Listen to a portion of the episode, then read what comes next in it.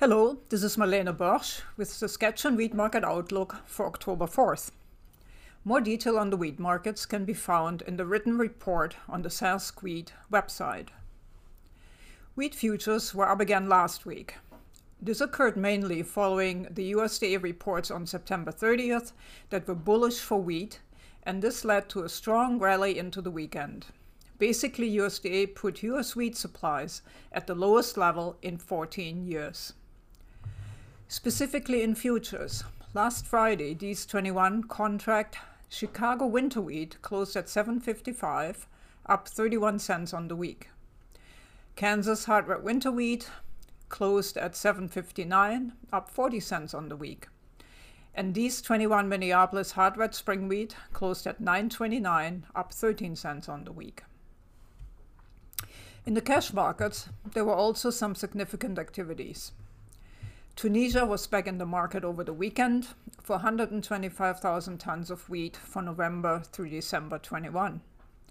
Algeria bought an estimated 450,000 tons of wheat at around US 364 per ton. Pakistan was in the market for 640,000 tons with the lowest offer put at 377 US per ton. And Jordan was in the market for 120,000 tons of wheat. There are also more Chinese vessels appearing on the French lineup. And US export sales were again slow at 290,000 tons, leaving the season total at 408 million bushel. This is down 20% on last year.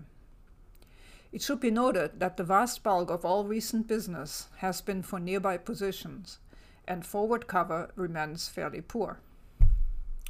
Here are some of last week's major news in the wheat markets by major wheat origin. We are starting with Canada.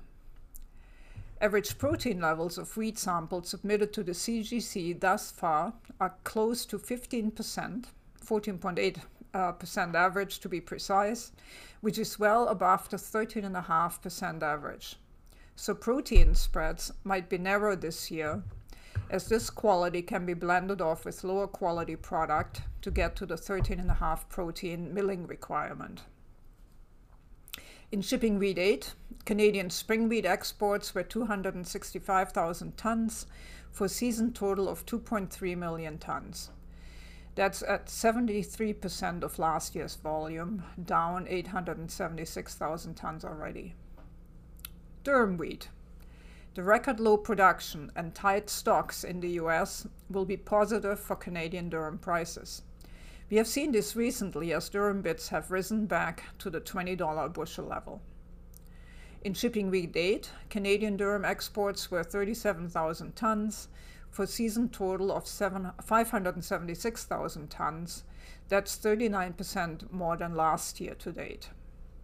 However, over the crop year, durum exports will likely be about 35% lower this year than the five year average of 4.9 million tons due to the lower supply levels. Local bids have started to rise again, reflecting the rise in global wheat prices.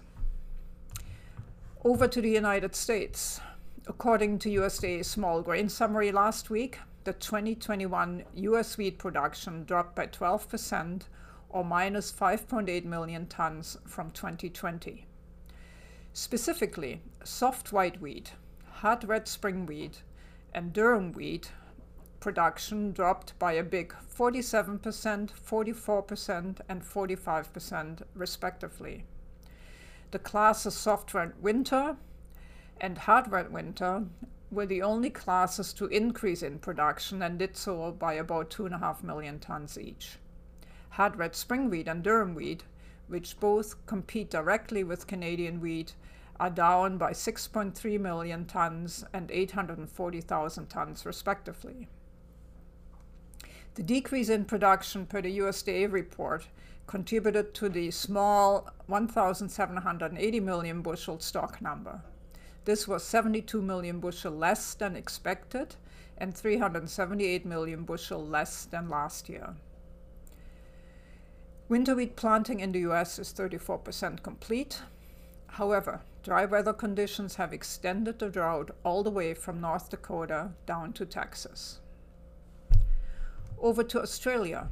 Australian crop prospects remain generally quite good, and China was again reported as a significant buyer of wheat from Australia this past week. On to Argentina. Information on the Argentine GM wheat situation remains sketchy and unclear, and for now everything should be treated with caution.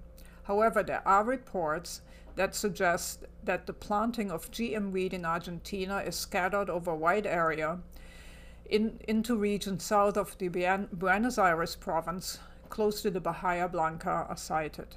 If correct, this will heighten GM concerns for the export market. In fact, in response to the GM wheat reports, Brazilian flour millers are threatening to stop buying wheat from Argentina if Brazil approves GMO wheat imports officially.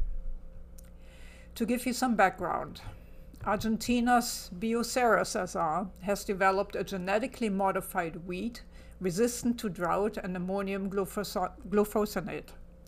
This GMO wheat has reported, reportedly been planted on about 55,000 hectares. Brazil imports 6 to 7 million tons of wheat annually, most of which usually comes from Argentina. If a GMO ban were to occur, it could have considerable impact on world trade and FOB spreads. Argentina might be obliged to find other destinations, which could lead to lower FOB prices to compensate for the higher freight rates to go further afield, always assuming, of course, that they could find other destinations that would accept GM imports. At the same time, the US, Russia, and the EU would be vying for access to Brazil's market. We will need to follow the Argentine GM wheat story going forward. On to the EU. Matif wheat hit contractor highs rising almost 7 euros per ton in the immediate aftermath of the USDA report. It did give back about 5 euros per ton uh, towards the close of the week. But aside from the USDA report, there was support from ongoing demand, which continues unabated. For example, Tunisia was back in the market for the Northeast position over the weekend, and it should be noted that the vast bulk of all recent business is for nearby positions and forward cover remains poor. On to Black Sea wheat. Last week's rumors of a 31.5 million season cap on Russian wheat exports seems to have been confirmed today, but with an additional quota within a quota, um, which further regulates exports from February 15th onward. This, plus the rising export tax, will push exporters to get wheat out the door as quickly as possible and today only the only Russian offers available were for first half October. So what can we conclude from all this for the week? Well, the pace and volume of import demand shows no sign of relenting.